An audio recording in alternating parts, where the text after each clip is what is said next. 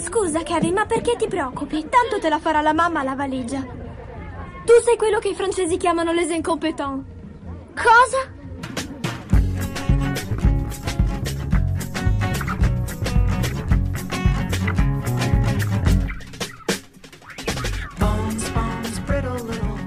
Ciao gente, episodio 29 degli Incompetenti, il podcast di cinema che piace ai giovani ribelli con i capelli lunghi. Io sono Andrea Basti, con me ci sono belli e bravi come sempre, Francesco Chignola Pippo Pippo. e Lorenzo Bertolucci. Buonasera. Cos'era il personaggio di Drive-In? Cos'era? il tenerone. No, stavo, Tenerone. stavo facendo la prova microfono così come consigliata da Bertolucci. Ok. Beh sì, Bene, è vero, sì, che ti frizzano un po' le P. Sì, esatto. Ok, episodio 29, iniziamo subito col pezzo da 90 che è l'ultimo film della Pixar sbarcato su Disney Plus eh, tipo l'altro ieri più o meno. Eh, Soul, che qui insomma è stato un po' divisivo diciamo, quindi ci sarà un po' di... È stato divisivo credo solo tra me e il resto del mondo perché sì, no, ma viene, viene chiamato, viene anche scritto così in giro, film molto divisivo Sì, perché a Lorenzo sì. Bertucci non è piaciuto, e a tutto il resto sì. Ma non è vero Vabbè, che non mi andiamo- è piaciuto, vi stupirò con, le mie, con i lati positivi di questo film. Va bene. Tipo i, i tre lati positivi. No, in realtà sono tiepidino anch'io, ma poi abbiamo Francesco che rialza un Uh. po' la media. Avevi detto merda com'è bello. Sì, Poi però, nel senso, ho delle riserve, diciamo, facciamo così. Vabbè, faccia- facciamo velocemente più o meno di cosa si parla, tanto penso... cioè, eh, eh, mh, cercherò di non fare spoiler, più o meno ci- regoliamoci con quello che si vede più o meno nel trailer. Eh, il protagonista di questo film è un insegnante di musica per ragazzini delle medie, sem- sembrerebbe, che però ehm, sogna una carriera da un musicista jazz, che però negli anni non gli ha dato molte soddisfazioni, ha avuto anni di, di rifiuti e frustrazioni. Quando finalmente ha quella che lui percepisce come l'occasione della vita, eh, tutto contento, si avvia verso casa, cade in un tombino aperto e mh, rimane a metà tra la vita e la morte in questa sorta di al di là eh, che si è inventato, che si è inventata la Pixar, eh, che non ha riferimenti religiosi di alcun genere, dove convivono le anime di quelli che sono morti con quelli delle anime delle persone che devono ancora nascere, diciamo così. Noi spoileriamo per il resto, ma diciamo che il film si alterna questo, questo al, di, al di là con l'al di qua. E eh, seguiamo il nostro protagonista che eh, viene accompagnato da una di queste anime che deve entrare nella- nel- in un corpo ancora ed è ancora bloccata in, questo- in questa sorta di limbo. Allora, dicevamo, il film mi è piaciuto, eh, sicuramente è ehm, uno dei più creativi e visivamente interessanti degli ultimi anni della Pixar. Hanno trovato il modo, hanno trovato una chiave sia visiva che tematica per rappresentare questo al di là che è estremamente originale, estremamente interessante e eh, forse sono anche il- è la parte più riuscita e più sorprendente del film. Personalmente l'ho trovato un po' meno diciamo interessante quando invece si, si- si tratta di ambientarlo nel, nel nostro mondo dove diciamo che la- l- perlomeno ti, ti iniziano a mancare le sorprese visive che avevi visto tutta nella prima parte quando scopri questo, questa sorta di limbo dove è ambientata la prima parte del film. Sicuramente è un, è un film che rispetto agli altri della Pixar è secondo me da una parte più, più semplice, ha meno complessità nelle tematiche degli altri per quanto la tematica sia molto pesante perché come insomma, avrete immaginato si parla comunque de- de- della morte, del senso della vita, di, di- di cosa succede insomma una volta che si va nell'aldilà e di come dare un senso a quello che è successo prima. Però rispetto ad altri, ad altri film, ovviamente il film a cui si fa fatica a non fare riferimento, anche perché il regista è lo stesso, è Inside Out, questo, questo film con Inside Out ha parecchi punti di contatto, soprattutto nell'idea di rappresentare dei concetti eh, astratti con... ehm, insomma, una rappresentazione eh, di un cartone animato di concetti ab- abbastanza astratti e pesanti. Lì era la depressione, qua era la, la morte. E ehm, rispetto però appunto a Inside Out o anche altre robe della Pixar l'ho trovato un po' meno strutturato come tema, cioè ha un tema solo che è mh, quello insomma del, mh, di cosa rende una vita degna di essere vissuta, che però mi sembra che esaurisce abbastanza presto le cose che ha da dire al riguardo, dopodiché è un insistere sullo stesso tema, mostrarlo anche con una certa mh, mh, compiutezza, con una certa gradevolezza, comunque è un film che insomma ti riconcilia un po' con, con, con la vita, con tutto ciò che c'è di bello, eh, perché quello insomma è il, suo, è il suo tema portante, è quello in cui più batte il martello tutto il tempo. Forse mi aspettavo qualcosina di più per quanto mi sia, ripeto, enormemente piaciuto, però probabilmente quando ha iniziato eh, ero pronto ad avere un... sorprese di continuo, mentre invece mi sembra che esaurisca tutte le cartucce migliori all'inizio, dopodiché è un po' un reitera- reiterare le stesse cose con meno idee visive perché se le giocate tutte nei, nei, nei, nella prima parte, diciamo. Però come facciamo? Prima, prima Lorenzo che no, prima pollice basso, prima Francesco entusiasta sì. che ci potrà dire tra l'altro se è quello che io penso che mh, mm, è vero o no, cioè che secondo me i bambini hanno meno appigli su questo film rispetto ad altra roba della Pixar. L'ho trovato un po' meno ad altezza bambino, un po' meno eh, ricco di quel tipo di umorismo molto eh, sfumato che ha la Pixar che è in grado di abbracciare diciamo tutte le, le fasce d'età e mi è sembrato molto più maturo rispetto ad, ad, altri film. Però non avendo figli ma essendo Francesco qua l'esperto di bambini che detta così è, è tremenda esperto di figli eh, ci puoi dire se sono un fabbricatore. sbagliata sono un fabbricatore di figli. Eh, no allora volevo dirti che vai, in linea di massima sono, mm, eh, sono cioè, abbastanza in linea con quello che dici tu.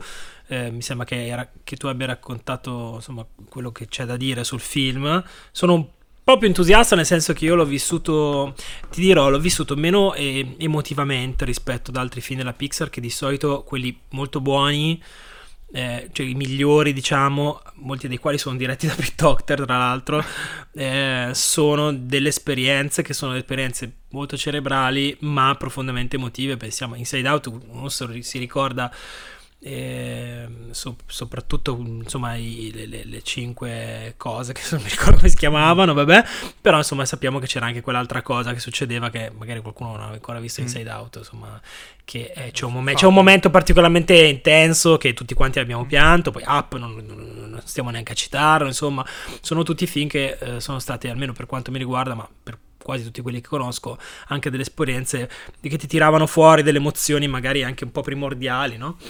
Eh, io Up l'ho vissuto più con, con, un apprezzamento distaccato, nel senso l'ho trovato straordinario. Eh... Aspetta, Soul intendi? Cosa ho detto? Up. Up. Ah, sì, buonanotte.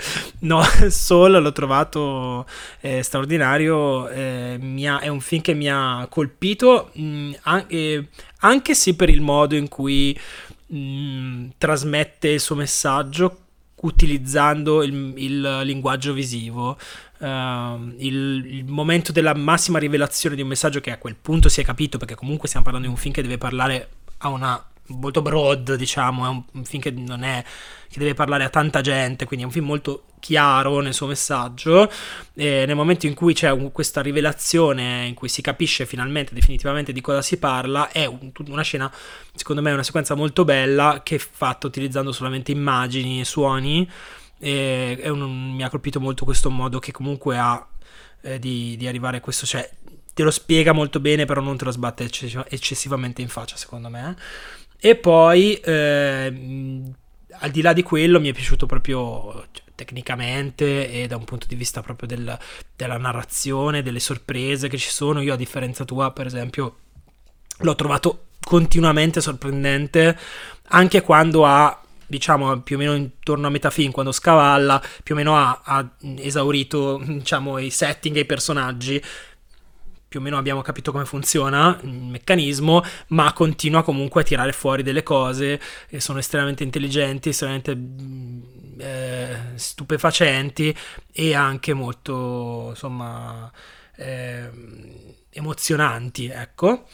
Uh, e poi sì, un sacco di cose che mi sono piaciute molto, la colonna sonora di, dei soliti due guaglioni di Trent Reznor e Atticus Ross che eh, perché uno pensa che sia un film sul jazz, quindi sia tutta una colonna sonora alla La La Land, e invece ehm, ci sono questi intermezzi di musica elettronica stranissimi ho, sulle ho, sequenze ho più tese. Da, da dieci anni sono chiuso in uno studio di registrazione a suonare continuamente, poi tanto passa qualcuno, registra qualcosa e lo porta. C'è, c'è, c'è qualcosa, ho bisogno di... Eh, esatto.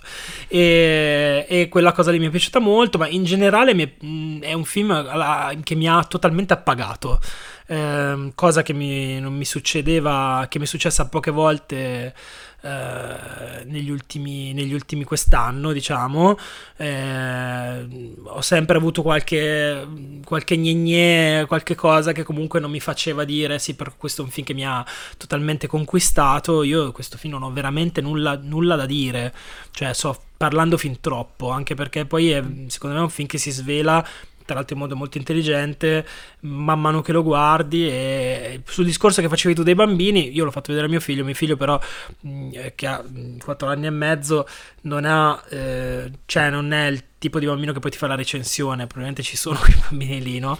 Quindi gli ho chiesto ti è piaciuto, mi ha detto sì, ti ha fatto paura questa cosa un po' fine, morta lì. Non credo che abbia capito il, sen- il, senso della vita come l'abbiamo capito noi, come ce l'ha mh, comunicato, però ci sono degli elementi che sicuramente, eh, insomma, c'è un animale che fa delle cose divertenti, questi, spi, questi queste uh, sorta di anime, insomma, che abbiamo visto anche nei trailer, sono buffe, cioè la scena in cui entra la pizza e la caga è una cosa che lo fa, lo fa impazzire, è assolutamente la sua scena preferita. Per il resto, sì, è, l'ha guardato dall'inizio alla fine e vi assicuro che non tutti i film li guarda dall'inizio alla fine, quindi probabilmente gli è piaciuto. Bene, Questo è. Andiamo a Lorenzo che invece è un po' meno esperto di bambini. Io sono un po' meno esperto di bambini, ma sono esperto di buon cinema. e, e facciamo che invece inizio con un paio di cose che mi sono piaciute del film, che ho apprezzato, che voi non mi sembra che abbiate detto. E, ehm, Ora voi avevate accennato al fatto che eh, uno dei temi del film, se non per non dire il tema principale del film, è, è cercare di vivere la vita in una maniera che, che, che, ti piaccia e che ti renda felice e soddisfatto. E, e una delle, delle, delle, cose che all'inizio eh, sembra che il film voglia dirti è che eh, eh devi cercare la cosa che ti che ti piace di più, la tua passione eh, e, e cul- coltivare quella. Ehm, che è quello che il protagonista in effetti fa con la musica e poi pensa che appunto con quel concerto lui mm, troverà finalmente la felicità diventando musicista. La cosa che mi è piaciuta del film è che eh, eh, dopo che, Hollywood ha costruito una, eh, un canone di film in cui appunto tutto si deve basare sulla, sul perseguire il sogno, sul trovare la cosa che ti piace farla meglio di chiunque altro, eh, questo film invece dice che eh, eh in, incasellarsi troppo nella ricerca di, eh, di qualcosa, diciamo alla Damien Chazelle, mm-hmm. ti ti, ti, ti fa, eh, ti infila in una narrazione eh, che non necessariamente ti dà la felicità e che non ti, che non ti dà libertà e, e che quindi una, un eccessivo concentrarsi su una, uh, un elemento della vita, uno solo, eh, può portare alla, alla, tristezza, per non dire alla, alla mostruosità. Ci sono proprio dei, dei mostri metaforici di, di gente che si è fissata su un aspetto solo della vita. E un'altra cosa eh, da apprezzare è che, eh, altra cosa che invece in, eh, nei film di Hollywood e anche eh, nei film per bambini eh, o cartoni animati eh, è preponderante e che qui invece passa moltissimo in secondo piano per non dire per niente, è che la famiglia o comunque il trovare l'amore non, non viene vista come una cosa particolarmente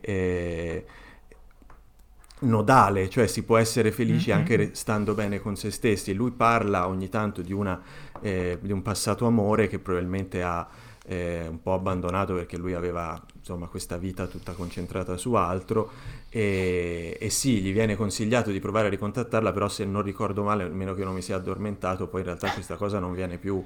No, eh, no, infatti è, era, era, sorprendente perché cioè, ti depista un po' perché sembra che poi do, a un certo punto dovrà andare a parare lì, mentre invece rimane semplicemente una sì, parte una delle, della sua vita, un esatto. vissuto che ha servito a formarlo, ma non è il, il, il, punto focale di quello che dovrebbe certo. fare. E questa è una, è, una bella, è una, bella, cosa, mi è piaciuta. Cioè, Noi magari... vogliamo sapere le cose succose che ti hanno fatto alzare gli occhi al cielo. Le cose che mi hanno fatto alzare gli occhi al cielo sono, e, e questo sono l'unico finora che io ho, che ho contattato. Eh, Ti sei messo ieri col telefono, sì, tipo esatto. Carlo Verdone, a trovare tutti quelli che conosci. con, con, l'elenco, con l'elenco chiamato Abate. e allora, questo film è un po', eh, mi, mi, è sembrato che a, a Pete Doctor abbiano detto un po' troppe volte genio quella cosa di Inside Out in cui rendi i concetti, i personaggi, ci è piaciuta veramente un sacco. E eh, infatti anche qui non, non, non uh, esce, non riesce a, uscire da questa eh, eh, mania di personificare le metafore e personificando le metafore ovviamente eh, le spiega nella maniera più, più palese possibile e, e quella che te dicevi essere la prima parte con tante trovate visive, è vero che è piena di trovate visive, ma è anche vero che secondo me so, è mezz'ora in cui si, si, salta da una stanza buffa a un'altra stanza buffa in cui ci sono dei personaggi buffi e eh, una guida eh, spiega al protagonista che cosa sono quelle metafore e, e qual è la loro funzione e quali sono le regole. Peraltro piuttosto complesse e macchinose su cui si basano. Eh, da un lato cosa si vede? Sì, un sacco di personaggi strambi e divertenti e, e animati benissimo. Eh, dall'altro lato però eh, la storia in sé ci mette tantissimo a ingranare perché crea un mondo eh, tutto fatto di, di metafore letteralizzate che vanno tutte spiegate e tutto si deve capire che cos'è e per quanto ogni personaggio lo renda eh, sia reso eh, divertente, strampalato e buffino, eh, ciò non toglie però che siamo di fronte a eh, una storia che anziché partire sta mezz'ora a spiegarci quali sono le sue dinamiche interne e quella è la, sono le animelle belle de, de, di quelli che non sono ancora nati, hanno sei eh, caratteristiche, queste sei caratteristiche una eh, la devi trovare da solo che è la tua scintilla che ti fa poi ti dà la, la carta per andare e volare sulla terra. E non, non c'è una narrazione che, ti, che, che te lo faccia capire c'è uno che te lo spiega perché eh, tanto è complesso e tanto è... Eh, tanto vorrebbe essere eh, intelligente questa dinamica che eh, ci, l'unica cosa da fare è, è, è spiegarla e eh, spiegare regole su regole, personaggi su personaggi eh, che poi essi stessi ti dicono a che cosa serviranno in futuro. Entri dopo 5 minuti e ti dice qui è, è la, eh, il, il, mondo in cui ci si, eh, ci si trova a metà tra l'aldilà e la terra. Per esempio i musicisti quando suonano ci possono arrivare.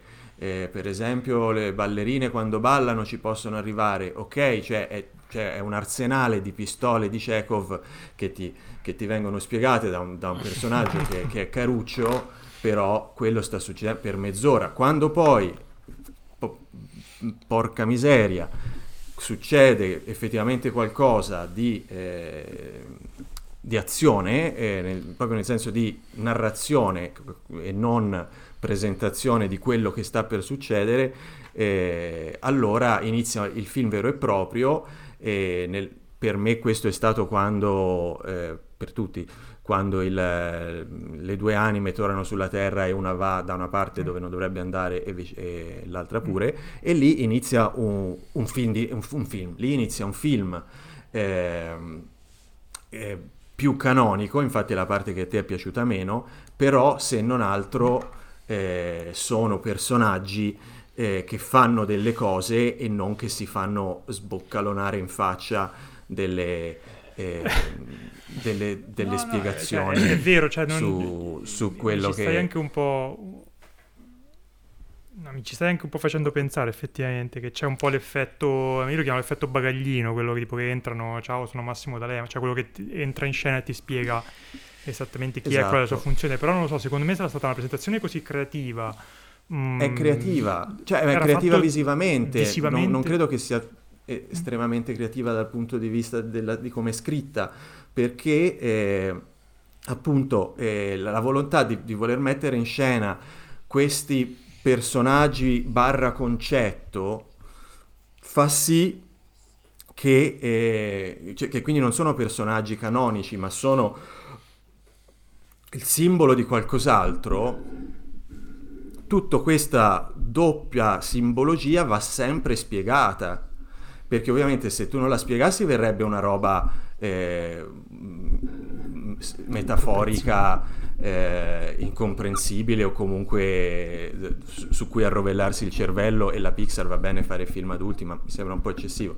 E quindi eh, c'è tutta questa cosa qui per cui se uno ti dice, eh, uh guarda c'è la eh, porta, portabagagli della, della memoria e, e c'è uno che, che si porta dietro tutti i pacchi come, come ricordi e fa tutti quei pacchi sono ricordi, ok, eh, ditemi co- cosa sta ricordando, portatelo da qualche parte, non è che ogni processo cognitivo ci deve avere la sua backstory dietro con le marionette.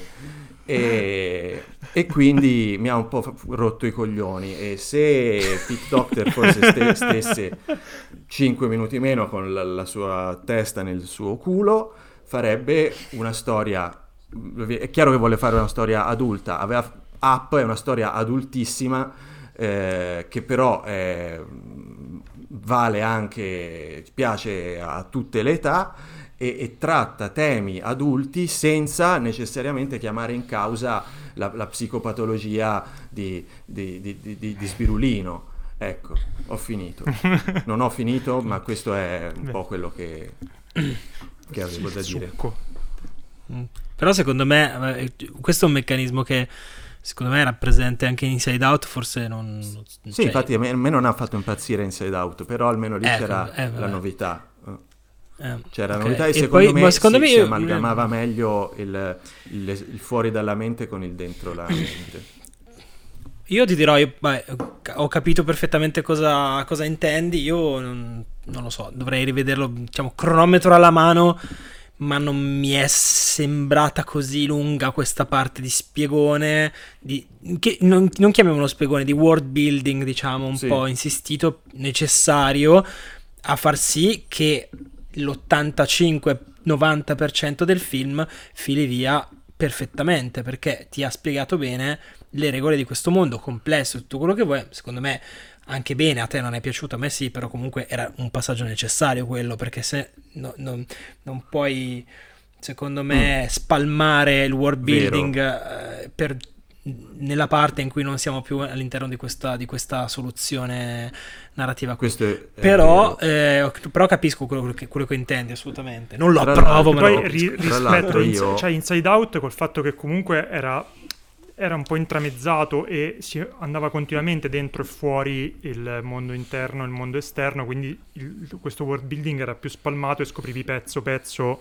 mano a mano che andava avanti il film. Qua invece ti mette tutto il world building nei primi 15-20 minuti per poi portare il film da un'altra parte, nel senso, quindi magari lo, lo subivi un po' meno in Inside Out. Non so, scusami, era solo interrotto. Però, eh, ma infatti comunque quello che dice Francesco è vero perché io poi, poi, eh, quando siamo arrivati al momento in cui si ritorna sulla, sulla Terra, ho detto ok, questa parte qui eh, l'ho, l'ho un po', l'ho un po' accusata, però vediamo adesso, e, e ero più che ben disposto, infatti poi mi è anche piaciuto per un bel po', ci sono stati dei momenti commoventi, eccetera, sempre un po' al, come dire, un po' tasto commuovi eh, da pigiare, lo vedi quando lo F4 fanno. ecco. piangi. Esatto, Eh, ma al di là di quello è, è- è proprio che eh, mh, ecco, non mi è sembrato che poi andando avanti uno eh, la, la storia sulla Terra si amalgamasse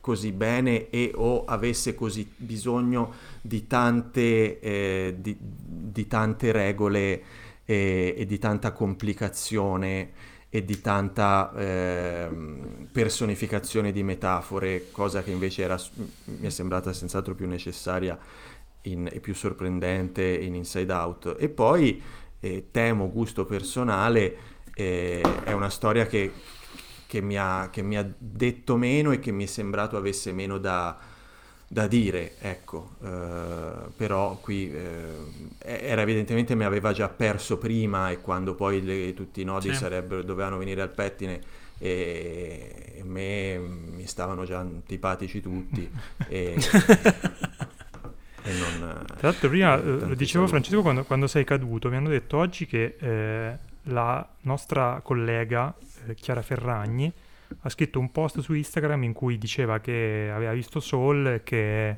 eh, il messaggio di questo film che le era piaciuta tanto era che devi, devi trovare uno scopo nella, nella, vita, che è tipo l'opposto di quello che dovrebbe essere eh, quello che si tira fuori dal film. Però in generale mi sembra che stia piacendo veramente tanto. Sì, sì, no. no io volevo che... sottolineare quello che, quello che, ha detto Lorenzo, che beh, io non l'avevo detto perché non volevo entrare troppo nel merito di quello che poi è la svelamento tematico del film, che sono niente di particolarmente eh, insomma, nuovo, però il suo rapporto eh, con appunto la narrazione non solo di Hollywood, ma proprio la narrazione animata. I, mi ha fatto venire in mente un film che ho visto, mio malgrado, diverse volte perché piaceva molto a mio figlio, che ora per fortuna se l'ha dimenticato, che si intitola Sing. Non so se l'avete visto.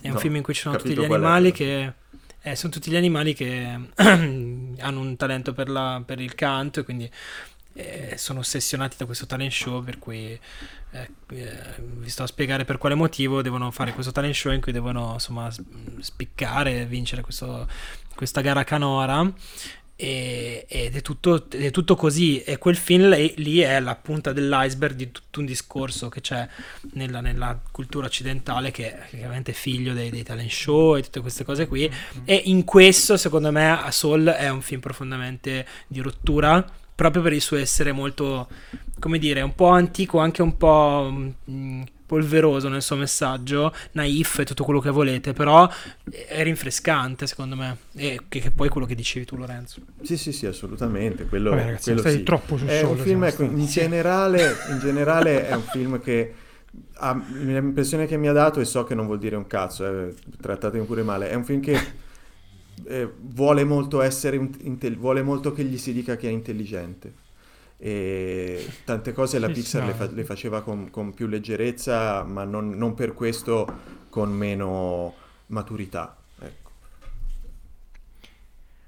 Ok, questo era Soul, l'ultimo film della Pixar, lo trovate su Disney Plus, ci abbiamo speso un sacco di minuti, quindi adesso cercheremo di andare più veloci. Ma no. Andiamo col secondo film, passiamo ai quarantenni ubriaconi danesi. Lorenzo, parlaci di Another Round.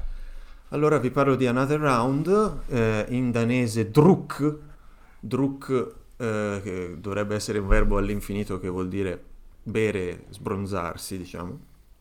È un film di Thomas Winterberg, Thomas Winterberg ve lo ricordate tutti se avevate 15 anni nel 95, eh, era uno di quelli che vi avevano fatto dire ah questo è il futuro del cinema insieme a... tipo insieme per, per, tre settimane. Per tre settimane, sì, io ero convintissimo, proprio, avevo deciso che sarei diventato un regista di dogma. E, ehm, comunque Festen non l'ho mai più rivisto, ma mi aveva fatto un, una bella impressione all'epoca, non so se in realtà poi era brutto. Lui comunque rispetto a molti altri della sua generazione, intendo Thomas Winterberg, ehm, ha eh, poi proseguito una carriera da regista eh, di, di, di, di, rispetto, eh, non mi viene in mente, mm-hmm. ditemi un altro film di, Winterberg che abbiamo visto. Beh, The Hunt è uno di quelli che ha avuto Hunt. forse più successo. Ecco. Sempre The Hunt, e poi aveva fatto anche Kursk, quello... Fatto Ah, quello sì, però vabbè, era una roba fatta su commissione, quello sui, sul sottomarino russo, eh, che voi non avete visto, lo so. No, poi non aveva eh, fatto uno tutto teatrale strano qualche anno fa. Cosa aveva fatto no, tutto teatrale? Si... Io ho visto un film suo piuttosto brutto intitolato Dear Wendy. So ecco, Dear Wendy. E Però The Hunt era molto bello. Ok, quindi The Hunt l'avete visto, Kursk l'ho visto io, quindi diciamo mm-hmm. sì, non è scomparso eh, Winterberg. Ha fatto questo eh, Another Round che ha fatto ben parlare di sé e ehm, grazie anche al nostro amico eh, volto della, della, Danimarca nel mondo, Mads Mikkelsen. La storia è eh, quella di quattro eh, insegnanti di, di, liceo in Danimarca, eh, senza infamia e senza lode, che fanno una vita eh, di quelle vite che eh, in Danimarca sembrano da sfigati e poi vai a vedere che case che hanno e dici Ci stavo pensando lo stesso degli sfigati in, in, in Danimarca. E, ehm, e, e, dovrebbero essere quarantenni anche se beh, ce n'è uno che chiaramente ne ha di più e anche gli altri sinceramente ne dimostrano un po' di più con rispetto parlando. E eh, diciamo non sono particolarmente soddisfatti della, della loro vita. E anziché urlare come farebbero in un film di Muccino, i, i, questi i nostri amici quarantenni a un certo punto notano che eh, cioè qualcuno durante una cena tira fuori un discorso, una teoria secondo cui eh, l'essere umano ha per errore una piccola percentuale eh, di alcol eh, nel sangue in meno di quella che dovrebbe per natura avere. Perché appunto con una piccola percentuale di alcol in più nel sangue si sta eh, meglio, in, secondo chi, chi che è abbastanza innegabile teoria, È, una, è assolutamente innegabile. E, e gli amici eh, decidono scientificamente, proprio nel senso che scrivono i risultati del, del, della loro ricerca su un foglio, eh, fare, eh, decidono di, di fare questa cosa, di bere solo in orario di lavoro e eh, vedere se la loro vita migliora con tasso alcolico più alto nel sangue.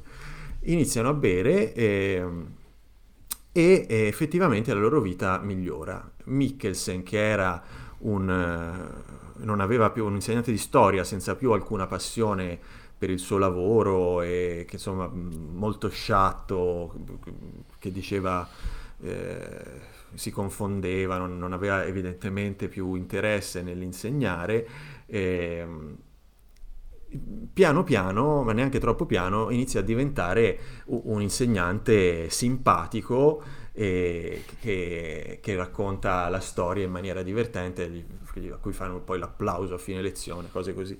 E, e anche la vita di famiglia, ovviamente, rapporto ormai freddo con la moglie, eccetera, anche quella si eh, si ringalluzzisce, eh, gli, viene, gli, viene, voglia di fare più cose, riprende anche il, a fare sesso con, con piacere e con, con costanza.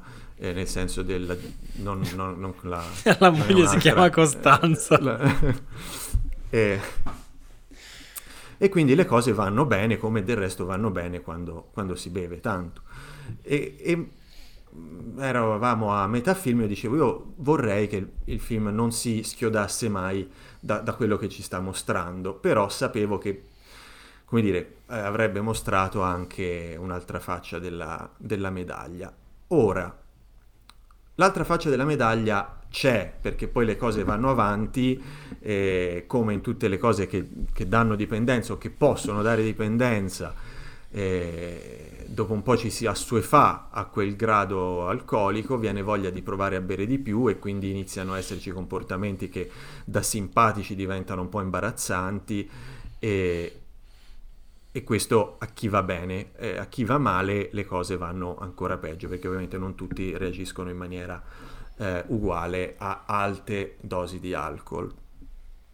Tutto questo film è girato come eh, una commedia, o meglio, come dicevi te, l'idea che, che quello, uno che ha fatto Festen può avere a 50 anni suonati eh, di una commedia. E effettivamente, ovviamente, eh, molto laconico, molto, molto, freddo, ma con un umorismo di fondo eh, caldo, malinconico, ma la cosa che, che, ho preferito di più è che, eh, e questo potrei essere, avercelo visto io, ma non, non penso, è che eh, gli effetti, cioè non c'è, grazie al cielo, il momento in cui i, i nostri protagonisti eh, dicono ah l'alcol ci sta rovinando la vita dobbiamo tornare e rimettere la testa a posto. C'è, ci sono momenti in cui i nostri protagonisti vedono che stanno succedendo delle cose brutte eh, anche per colpa dell'alcol che esacerba d'altro canto eh, a seconda della situazione le, le le situazioni negative, alcune situazioni negative della vita, però eh, la visione del mondo con l'alcol per questi personaggi non, è, non diventa mai negativa, diventa qualcosa che ci si rende conto che può far male agli altri, può non far bene a se stessi, ma non viene mai negato mm-hmm. che quei momenti belli erano belli ed erano più belli con l'alcol. Ovviamente eh, non è un'apologia dell'alcol, è più che altro un'apologia del fatto che eh, eh, la vita a un certo punto va in declino e se, se riesci a non morirci, eh, l'alcol può, te la può rendere più sopportabile. E, ehm, che è una cosa che Kaurismaki va dicendo da decenni e non è ancora morto e, e, e, quindi evidentemente hanno, hanno, ragione in Scandinavia. E, um, c'è no, un finale molto bello, tutti che... vi diranno un finale molto bello e, che, che dice proprio questo, e, che può essere visto come autodistruzione ma può essere visto anche semplicemente come un vaffanculo, io preferisco questo e non è detto che mi stia autodistruggendo. Sì, anche perché poi io quello, quello, che poi mi è venuto in mente sia guardandolo il film che poi soprattutto sul finale è che cosa sa- sarebbe potuto diventare nelle mani di un, di un americano, cioè con una, eh, un'anda moraleggiante, con l'idea che poi questa cosa è un, eh, dove deve avere una risoluzione eh, in cui accetti che l'alcol male e quindi la tua vita può riniziare una volta che superi quella fase lì. Invece qua ovviamente parliamo di un'altra caratura, di un altro tipo di cinema, un altro tipo di regista molto intelligente che riesce, come dicevi tu giustamente, a far vedere che l'alcol in realtà è una sorta di eh, amplificatore, catalizzatore di tutti i problemi che tu puoi avere anche a prescindere appunto dal, da, da, dal consumo di alcol e per cui al, ci sono questi quattro protagonisti diciamo che semplicemente l'alcol accelera delle direttrici che queste vite avevano e mostrano degli scenari alternativi che non per forza sono negativi, ecco. In più, tra l'altro, penso che ci sia anche un, un, un surplus sul, sulla cultura danese che magari a noi passa un po' meno perché già dall'inizio si vede che viene problematizzato il fatto che i giovani consumano molto alcol e anche troppo e eh, anche il finale insomma risottolinea questa cosa qui, però non, è, è, bello vedere che non prende mai un... Non si mette mai sul predellino a predicare contro o neanche a favore di questa cosa qui, ma semplicemente dice è una parte della nostra vita, una parte della nostra società, cerchiamo di capire che cosa significa per le persone che ne usano e o abusano, insomma. E ho trovato straordinario, cioè quel finale a me proprio mi ha riconciliato col mondo ed è bellissimo. Sì, io Però volevo... Sì, sì, volevo aggiungere che uh, no, questa cosa che dici sul mm, discorso nazionale in realtà sì, è, è, è, presente in modo sottile molto spesso nel film, già dall'inizio, l'inizio è una scena in cui questi ragazzi che sono gli alunni di questa scuola fanno questa questa gara che praticamente bisogna correre intorno a un laghetto e se ti fermi devi bere, se vomiti perdi punti, ci sono delle regole stranissime che dicono molto in fretta, però comunque si vedono, cioè una, si, si parte così, quindi chiaramente c'è un messaggio eh, che probabilmente parla al pubblico danese in modo molto più diretto di quanto parli a noi, però poi dopo viene non problematizzato, in qualche modo messo all'interno del, del film, c'è una scena in cui la, la moglie di, di, del protagonista se la prende con lui e gli dice che tanto qui cioè, bevi, tanto qui in, Dan- in, Danimarca tutti bevono, non fanno altro che bere, cioè è una cosa che c'è, esiste, però è un po' uno, un po uno sfondo, sicuramente fa, fa, parte del discorso che fa, ma ci, ce, ne, ce, ne, possiamo anche disinteressare. A me quello che è piaciuto molto del film, oltre a tutto quello che avete detto voi, cioè... Ehm, giustamente sono, che sposo al 100%, è il modo intelligente in cui ti depista sia da un punto di vista del messaggio, come, dicevi, come diceva Lorenzo, cioè che tu pensi che la direttiva narrativa vada in una direzione e poi dopo in realtà riesce a stupirti proprio con, questo, con questa eh, smoralizzazione del, della, della, questione dell'alcol e dell'alcolismo, che è diverso per ognuno dei personaggi, ma soprattutto per il fatto che il perso- una cosa che ho notato nel personaggio di Mikkelsen è che è come se il, la, prima, prim, la prima mezz'ora del film fosse costruita per farti credere che sia lui come dire, la, vitti- ne... la, vittima designata le fa tutto per farti credere questa cosa. Ci sono proprio dei mm-hmm. proprio quasi dei cliché di questa cosa.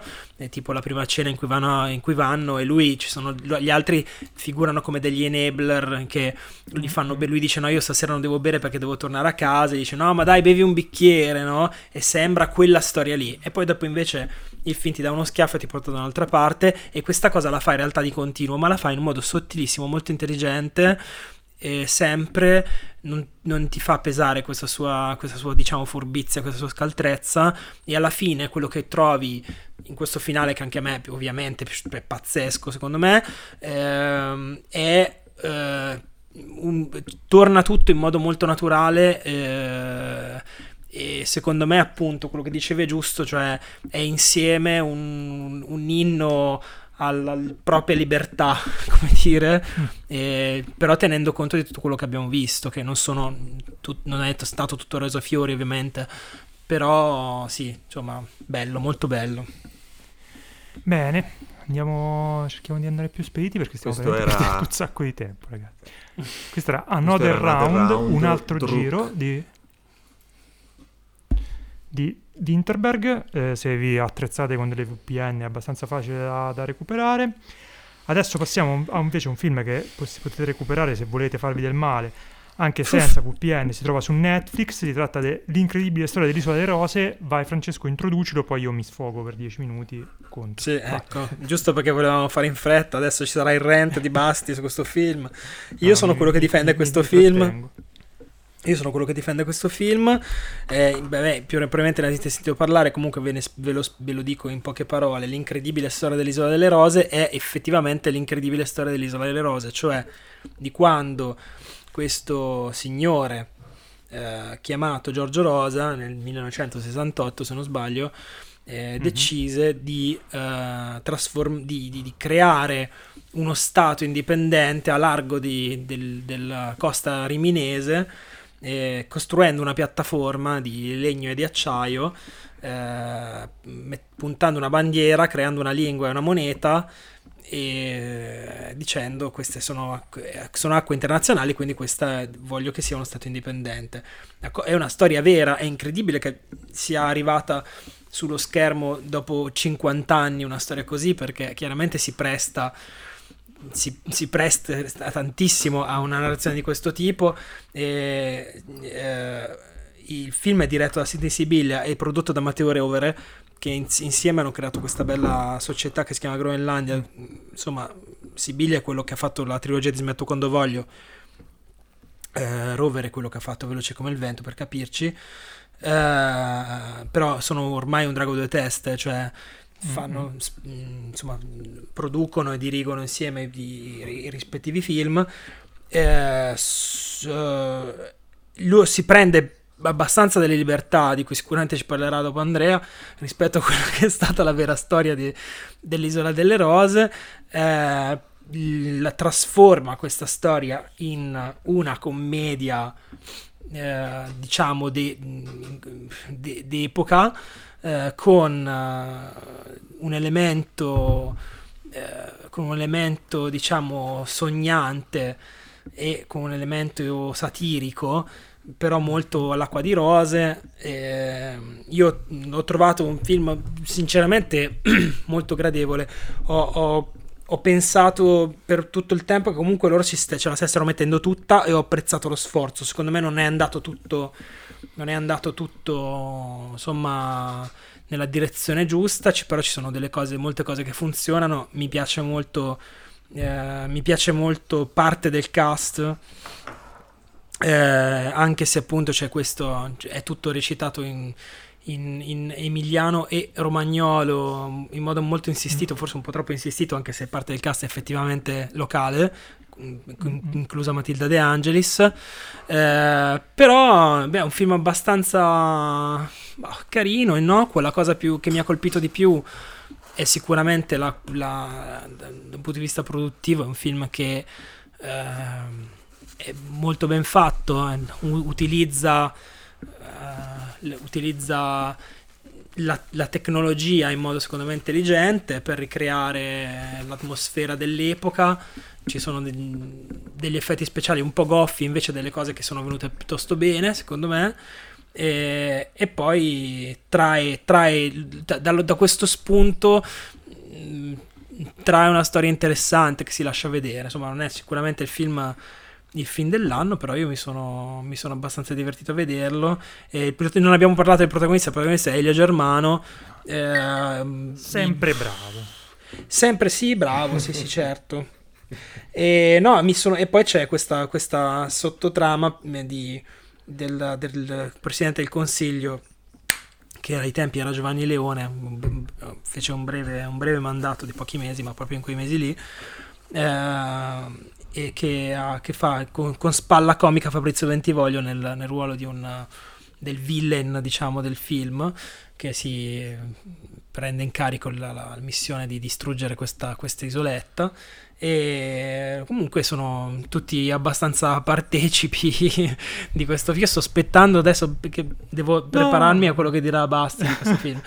Però no, in no, realtà... Questa cosa che hai detto, cioè, eh. secondo me la cosa più riuscita sono i siparietti tra Zingaretti e Bentivogli. Sì, loro sono molto, sono piuttosto divertenti, sì, sì, sì. Ma a me la cosa che mi è piaciuta di, fi- di più del film è Matilda De Angelis, appunto che penso che mi abbia mm. eh, dirottato completamente. Condizionato. Condizionato la mia, la mia valutazione del film. Eh, però so, insomma dai, eh, sinceramente io... poteva, andare, poteva andare molto peggio non ne sono sicuro. Cioè, io ti dico, al, al di là dei, quello che dicevo appunto dei siparietti tra, tra Zingaretti e Bentivoglio, che sono veramente divertenti e un po' ti mancano quando sono, non sono più in scena e non sono tantissimo in scena. E in generale gli riconosco che, eh, come direbbe Stanis La Rochelle, è molto poco italiano, nel senso ormai eh, Sibili è bravo e con Rovere riescono a dare comunque un respiro diverso, adesso non voglio dire internazionale, ma comunque riescono ad essere abbastanza freschi, ad avere diciamo uno, uno spirito piacevole, nuovo, che non, non, non, ricade nei soliti stilemi a cui un certo cinema italiano, certe commedie italiane ci hanno, ci hanno abituato. Adesso, tralasciando molto veloce, cioè, tu dici è, è, è strano che, abbia, che, che nessuno abbia mai fatto di questa storia incredibile un racconto, diciamo, per quanto romanzato. In realtà c'è stato un precedente che è eh, un romanzo di quel disastro umano che è Walter Veltroni, che è anche consulente in questo film, che su questa storia aveva fatto un suo romanzetto in cui rivedeva il 68 eh, come l'idea che c'ha lui, vabbè lasciamo perdere. E anche qui a un certo punto si vede una cosa secondo me folle, perché noi stiamo parlando di un cazzo di repubblichino, eh, che era questo mm, eh, ingegnere che nel film è interpretato da da Germano che si era fatto la sua piattaforma eh, fuori da, al largo con la società della moglie per farsi un paradiso fiscale fondamentalmente, cercare di sfidare lo Stato italiano, vabbè.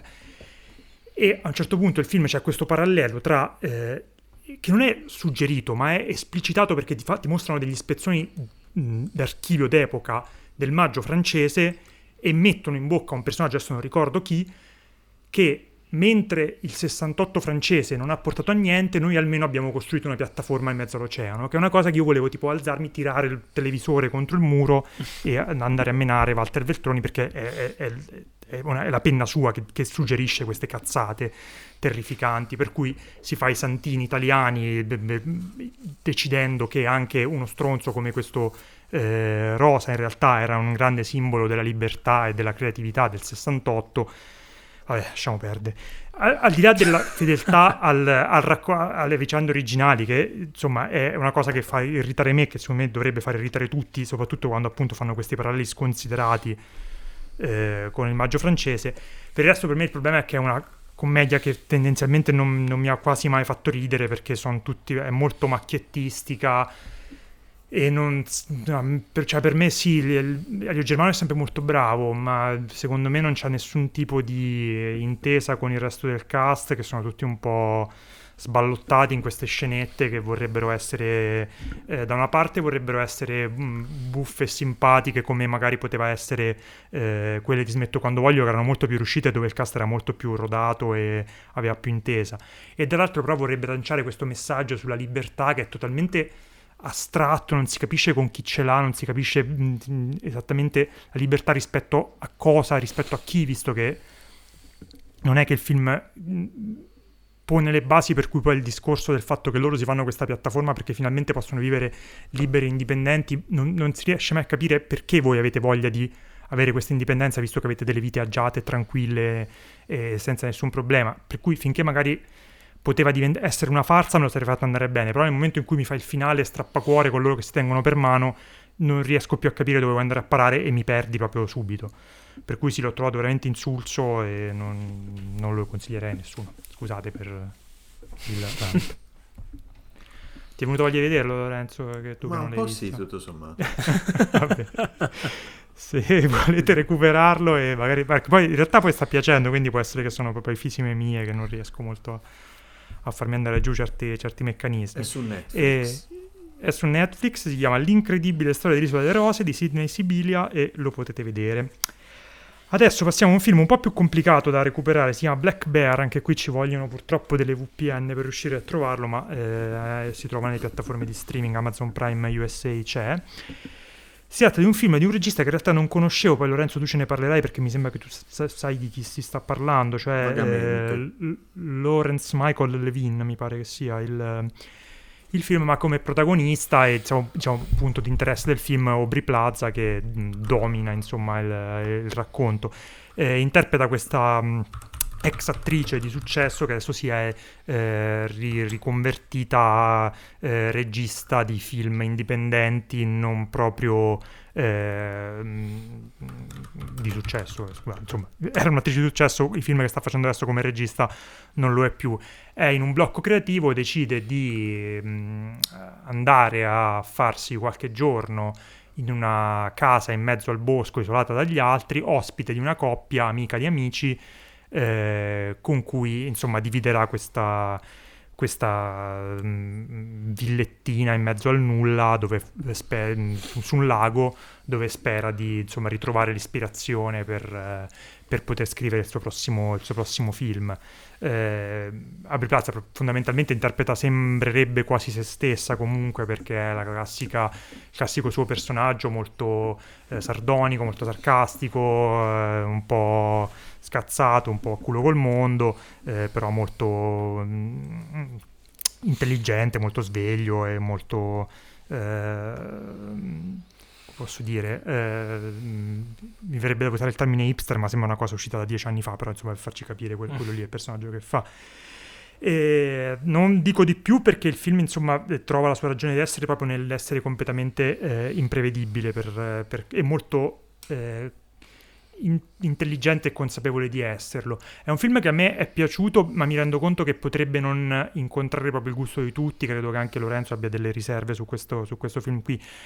Eh, si tratta di una di quelle operazioni che è molto eh, meta narrative e compiaciute nell'esserlo, consapevole di essere eh, un film molto intelligente, molto che ti fa, dai- ti fa il gomitino, fai capito che cosa ti ho fatto e soprattutto abbast- ha delle, mh, si tiene delle maglie interpretative piuttosto larghe per cui eh, è aperto a molte interpretazioni, ci puoi vedere tante cose. Ah, per- questa cosa potrebbe essere un problema per alcuni perché è un film che rimane comunque abbastanza eh, non forse del tutto risolto a livello di storia, per quanto poi in realtà il tema portante sia abbastanza chiaro, si parla soprattutto del, del rapporto tra la spinta creativa di un, di un artista e l, l, come questo influenza la sua vita personale e le relazioni affettive che, che questa e lo fa secondo me in maniera molto efficace, ha due scene madri soprattutto che dominano un po' tutto il film, una nella prima parte e una nella seconda parte, che secondo me colpiscono duro, sono, sono molto forti e, e, ti rimangono addosso e ti permettono poi di... che il fatto che, che, che comunque sia un, un, una storia irrisolta, compiaciuta nel suo essere un po' sia un po' poco eh, chiara, sia molto eh, consapevole del, del, della sua valenza metanarrativa, però secondo me passa in secondo piano ed è assolutamente perdonabile. Eh, Francesco, vuoi dirci la tua? Sì, no, io, eh, guarda, questo è, un, è, il tipico, è, il tipico, film su cui sarebbe bello fare un episodio in cui possiamo spoilerare liberamente, ma tanto, eh, l'avendolo visto probabilmente così poca gente ancora non avrebbe molto senso. Quindi, insomma, se, se, se venite dal futuro e state ascoltando questo podcast eh, e l'avete appena visto, eh, scriveteci e ne parleremo in privato a lungo, perché è chiaramente un film di cui è bello poi parlare eh, molto dopo la visione, proprio perché, eh, perché ha questo meccanismo, come dicevi tu, eh, metanarrativo che lascia un sacco di lascia un sacco di spazio alla fantasia e anche alla sovrainterpretazione dello spettatore.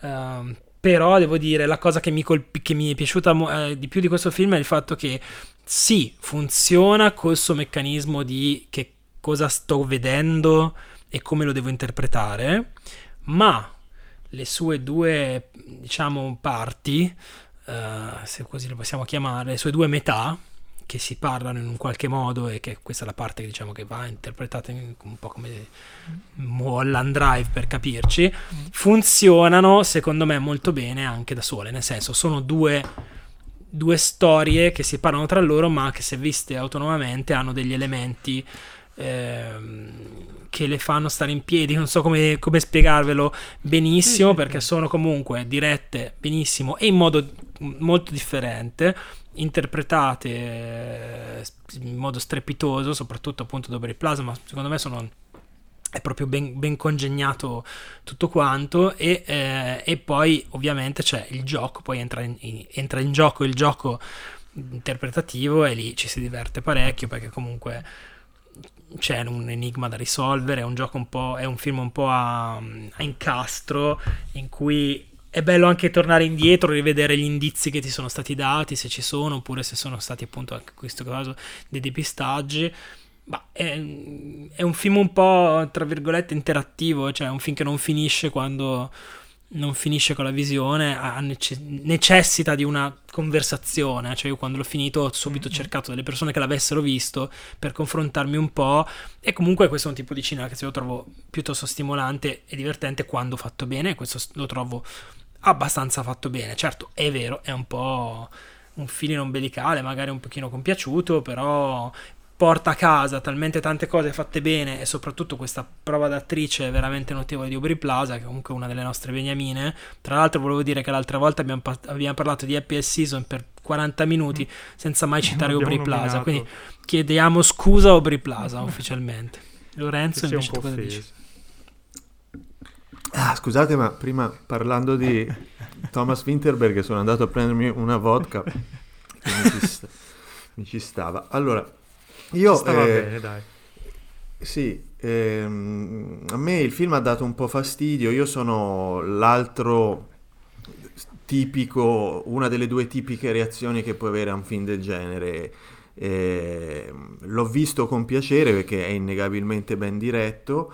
Eh, eh, è interessante, è intrigante, non, po- non, posso dire che sia eh, mal riuscito, eh, però eh, credo che eh, ci sia uh, una, tutti noi abbiamo una linea oltre la quale eh, non c'hai voglia di, di approfondire quello che hai appena visto quando è chiaramente due idee che il regista ha avuto combinate in uno stesso film e, e, poi dicendo ma lascio l'interpretazione allo, allo spettatore. E, ok, eh, secondo me eh, è semplicemente che ti erano venute due idee carine e non avevi voglia, cioè, e, e le hai picciate ai produttori come ho un lungometraggio, perché dire ho due mediometraggi non è, non è altrettanto allettante. E oh no. non, non, ho avuto voglia di... Eh, non ho avuto voglia di, di, Non è un film che mi abbia fatto venire voglia di approfondire, non è, non è, certo noioso. Avrei, sinceramente, con dei personaggi così interessanti, con delle premesse così intriganti, mi ha anzi dato un po' fastidio. Evidentemente non è il tipo di film, mi ha dato un po' fastidio che eh, si risolvesse in niente o si risolvesse in eh, è tutto lasciato all'interpretazione. Ecco, ci ho provato, anzi, ma non, non abbastanza evidentemente, e, e, non ho voglia di, di risolvere gli enigmi di, di, uno che non trova un buon finale per un film. Ecco, eh, eh, l'ombelicalità indiscutibile di una roba del genere eh, me l'ha rovinato. Eh, peccato perché comunque senz'altro è un film che ha delle ottime ottime cose e evidentemente oh, c'è un motivo per cui è stata fatta una cosa così eh, però sì, eh, sì. non lo so ecco. no, pe- penso si capisca che, che, insomma è uno di quei film abbiamo fatto insomma abbastanza abbiamo reso abbastanza chiaro il fatto che devi un po' stare al gioco se non ci stai probabilmente è molto fastidioso perché è un film molto compiaciuto e come dicevi tu molto umbilicale, per cui insomma o, secondo me è uno di quelli che sì. o, ci, o, ci, cadi dentro oppure ti sembra semplicemente di vedere Ma ripeto, non è che sia una di quelle robe... Eh, cioè, eh, se fosse stata una palla assoluta di, di gente che si riprende da vicino mentre sbava, eh, non stavo neanche a parlarne. Eh, il fatto che invece ci sia qualcosa di, di, di veramente interessante eh, al di sotto, eh, a me ecco, è sembrato più che altro che eh, non, non, non, non, come dire, non ci fosse, il regista evidentemente non aveva lo stesso interesse che avevo io nel vedere una risoluzione di questa storia, lui interessava qualcos'altro e non ho capito cosa fosse e, e a posto così e grazie. Mi fai, mi fai un esempio di film di gente che si riprende da vicino mentre sbava?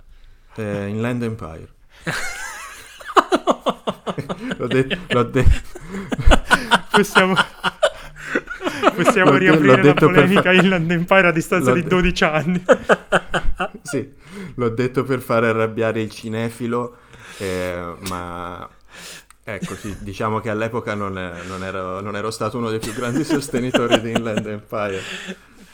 Non riapriamo questa pagina dolorosa, no, per no. favore. Bene, Comunque, questo era Black Bear. Non ero stato io, ma un nostro collega a, a definire Land Empire tre ore di bocche ciondoloni inquadrate di traverso. Chi era stato? Era stato Murda. Mamma mia, shame on, shame on him. Bene, questo era Black Bear. Adesso passiamo a un film disponibile su Apple Plus. Non mi ricordo mai come si chiama quella roba lì della Apple si tratta di un film di animazione, mm, stavo per dire tutto irlandese, ma non vuol dire niente. si tratta di Wolf Walkers. Vai Lorenzo, ce ne puoi iniziare a parlare tu, tanto l'abbiamo visto tutti. Allora, Wolf Walkers è eh, il nuovo film di, diretto da Tom Moore e, e pro, creato con la sua Cartoon Saloon, che è eh, questa eh, questo studio di animazione tutto irlandese con, base, con, base, a Kilkenny che ha fatto dei film che sicuramente avete visto eh, che sono uh, Secret of Kells e Song of the Sea. E, e, poi c'è anche un altro che si chiama The Breadwinner che non ho visto. Ehm, Comunque, ecco, The Breadwinner ha tutt'altra ambientazione e non è neanche diretto da, da Tom Moore, mentre invece questo Wolf Walkers è il capitolo finale di una trilogia sulle leggende, i miti e il passato di questa bella nazione eh, che è l'Irlanda. E, mh, mm, che qui ci viene presentata nel, in Wolf Walkers a metà del 1600. Eh, Wolf Walkers è un, un cartone, eh, la Cartoon Saloon è uno studio di animazione che fa della tradizione il, il, suo, il suo vessillo. Eh, sono appunto, come dicevo, tutte storie basate sul folklore eh, irlandese con eh, un'animazione rigorosamente eh, a mano o comunque con poca eh, aiuto in CGI e una, una, grafica, uno stile grafico molto particolare, molto stilizzato che richiama un po' di tutto da, dalle miniature delle, dei, dei, codici medievali alle vetrate delle cattedrali. E, in generale appunto uno stile semplificato, ornato con delle prospettive schiacciate, quasi proprio appunto da, da, da codice medievale. La prima cosa che mi viene in mente sono, mm-hmm. è quella. Eh, si parla qui eh, della storia di una, di una bambina eh, che, che, si chiama Robin, eh, che vive con il padre in un villaggio ehm, eh, che viene governato con il pugno di ferro da, da, un, da un, lord protector. Che, che credo proprio questo sia padre, se non, se non ho capito male. Probabilmente è proprio Kilkenny. Sì, lo è eh, Kilkenny che è 1650 è circondata da boschi e questi boschi sono infestati da lupi feroci eh, che il padre di Robin ha il compito di, di sterminare proprio il suo, il suo ruolo ufficiale. E, um, la bambina che è classic, la classica bambina eh, sveglia e che che non, vuole sottostare alle regole e che non vuole fare le cose che di solito si fanno fare alle bambine, eh, segue il padre fuori dalla città dove non dovrebbe e incontra eh, una creatura, una bambina, un'altra bambina eh, che vive coi lupi e è una, una wolf walker, eh, creature che, eh, di cui nel villaggio si vocifera ma che non, non, si sapeva che esistessero realmente, ossia una creatura che di giorno è una bambina e di notte durante il sonno eh, diventa una, lupe- una, lupetta che va in giro eh, per i boschi.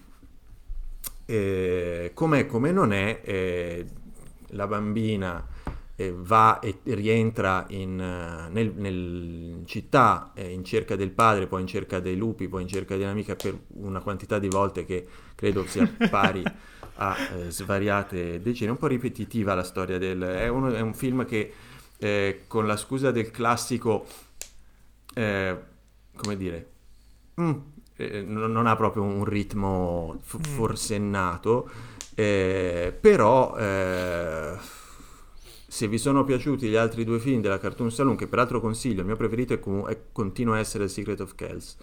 Eh, se, e avete voglia di un cartone che sia un po' l'antitesi eh, a, a, quest'ultima a, a, Soul, tutto sommato, perché Soul è un, è un, film che proprio mira tantissimo a, voler, a volersi eh, proporre come cartone moderno, dirompente, innovativo, quasi, quasi non più per, per, bambini. Questo invece è un film che...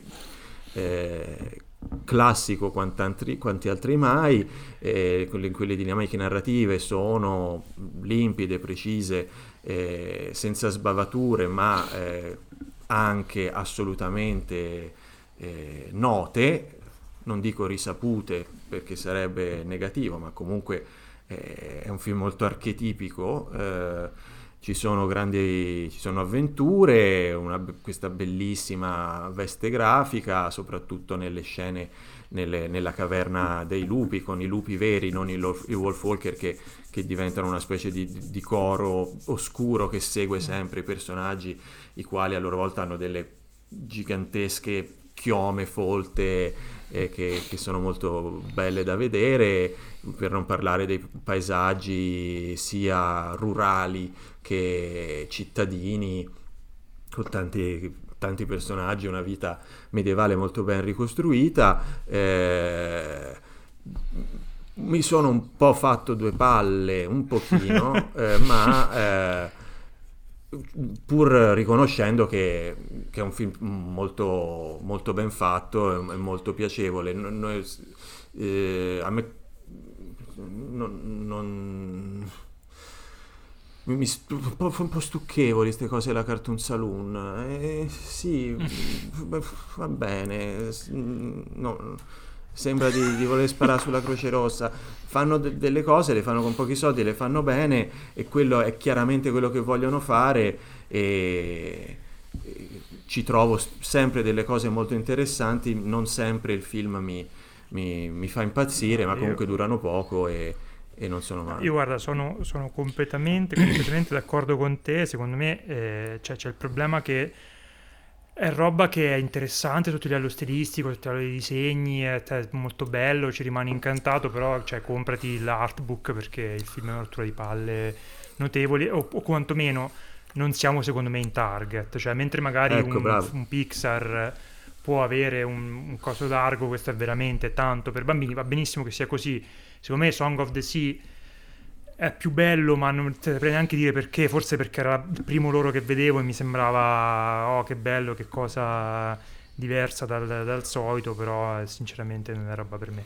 Francesco, tu sei, qua sei quello più entusiasta, dici sì. robe.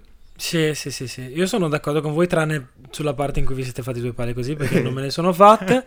E ehm, anche qui dovrei portare la, la, la, l'esperienza di mio figlio che l'ha visto abbastanza convinto, sì, si è un po' spaventato due o tre volte, ma per il resto se l'è goduto abbastanza dall'inizio alla fine, mi sembrava convinto.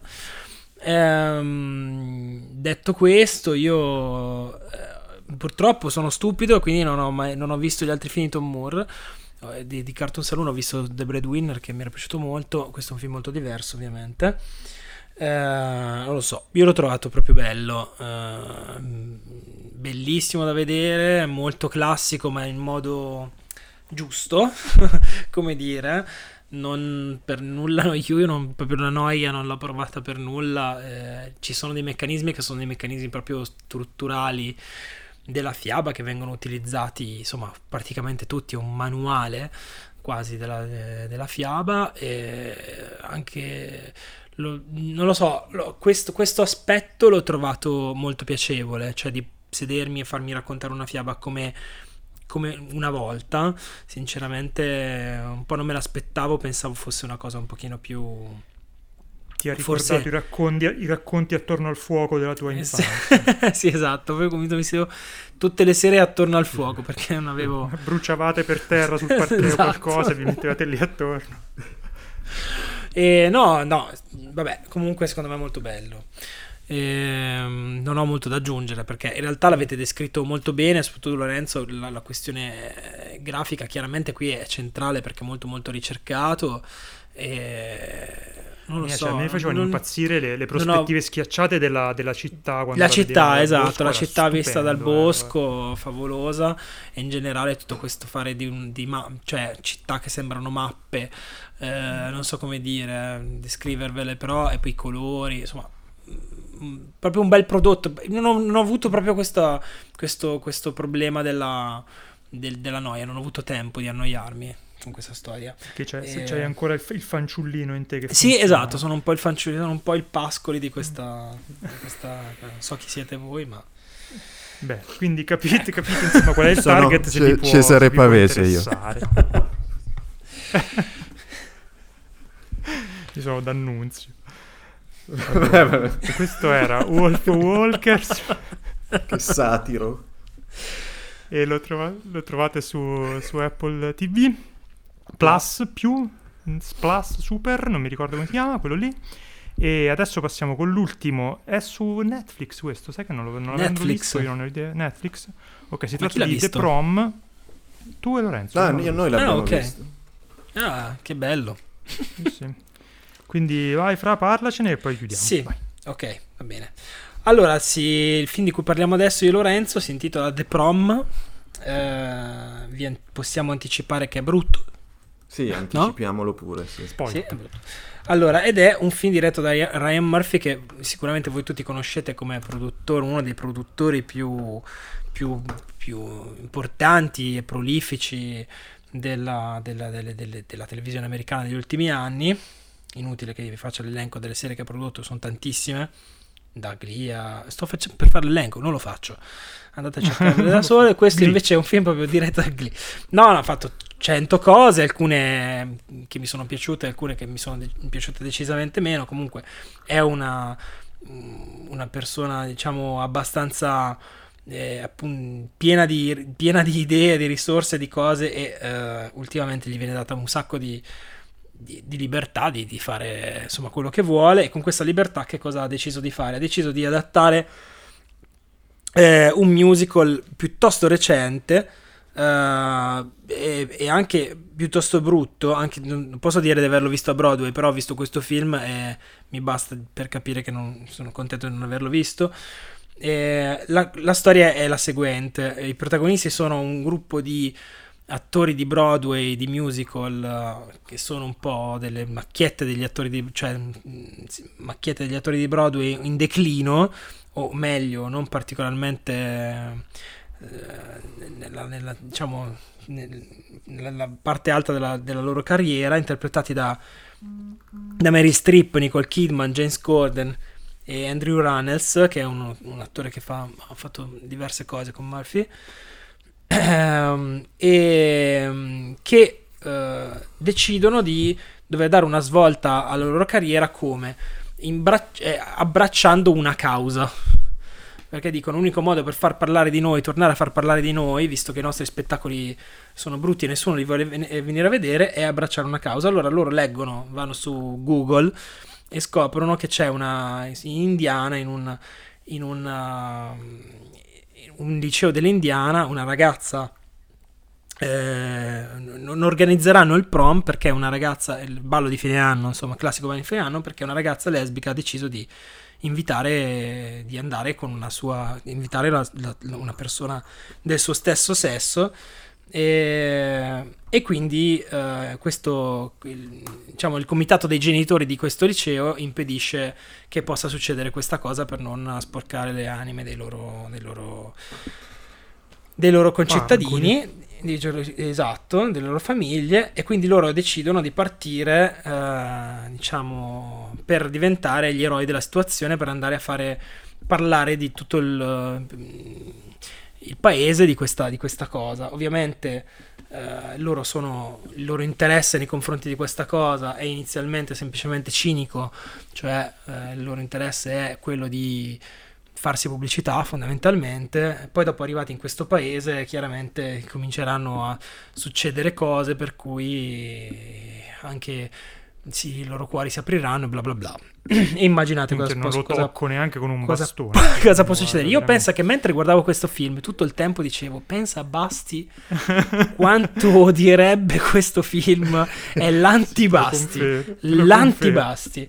Antibasti anche perché chiaramente è un film molto eh, pro, la cosa più che mi ha una delle cose una delle cento cose che mi ha dato fastidio di questo film che è un film profondamente liberal nel senso delle cose liberal che non piacciono a te eh, ma eh, all'inizio sembra essere un po' una parodia No, di questo, cioè questi personaggi qui sono un po' delle, appunto delle macchiette, sono presi in giro, eccetera, ma poi alla fine in realtà sono proprio loro, cioè diventano loro in qualche modo eh, anche gli eroi della situazione.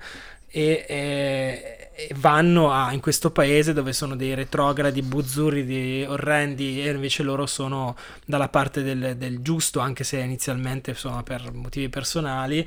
E c'è questa America di provincia vista dal punto di vista dei newyorkesi illuminati che è una roba da mettersi le mani nei capelli, tutto questo condito da brutte canzoni e, uh, e una regia pressoché inesistente, staticissima, vi dico solo, prima, i primi 20 minuti del film sono ambientati in una stanza, ci sono una serie di canzoni, loro non escono mai da questa stanza, io a un certo punto ho pensato, ma è tutto ambientato in questa stanza questo film, e usciranno mai di qui?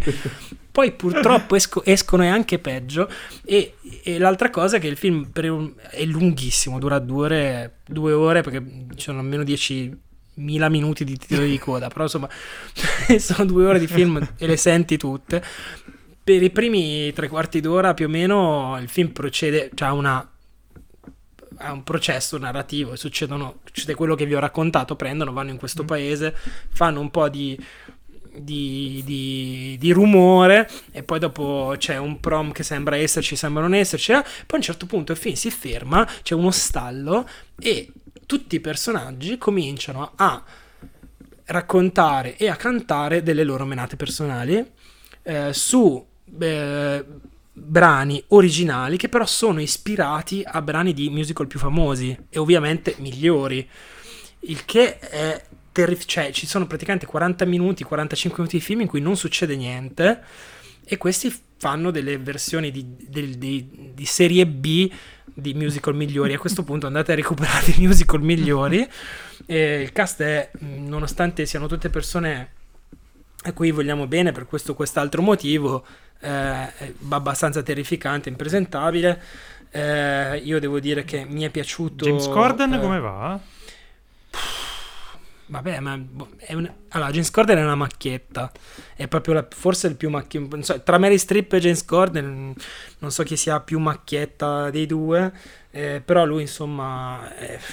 boh, il problema. E, e, e, a me piaciuto, mi sono piaciuti uh, Keegan Michael Kay che fa il ruolo di un, di un, del preside della scuola, che invece è il preside, diciamo, che sta dalla parte del giusto. E, uh, e c'è una è, un personaggio abbastanza originale perché è un rarissimo caso e la cosa viene problemati- problematizzata all'interno della sceneggiatura è un rarissimo caso di personaggio che ama i musical ma è eterosessuale in un film. Eh, è una cosa e infatti Mary Streep dice pensavo che voi foste solo delle leggende non pensavo esisteste veramente. E io da eh, eterosessuale che ama i musical mi sono sentito abbastanza rappresentato da questo personaggio. Eh, detto questo e poi c'è una Kerry Washington molto cattiva ma in modo plateale, banale e caricaturale, e con un, tra l'altro un uh, ricongiungimento finale tra i più forzati mai visti nella mai storia. visti nella vita. Sì. Mm eh, sì, esatto. Eh, insomma, è tutto, è tutto, abbastanza brutto anche come eh, confezione, patina, fotografia, è tutto molto glossy, molto patinato, mm. sembra, molto finto, forse volutamente, non lo so. Eh, e, mamma mia. Forse uno, mm. beh, uno dei più brutti film che ho visto quest'anno, però ho visto anche Serenity, quindi mm. adesso ci devo pensare. Ma avete visto Wonder Woman, ragazzi, quindi Magari lo guardo stasera Wonder Woman. Compl- eh.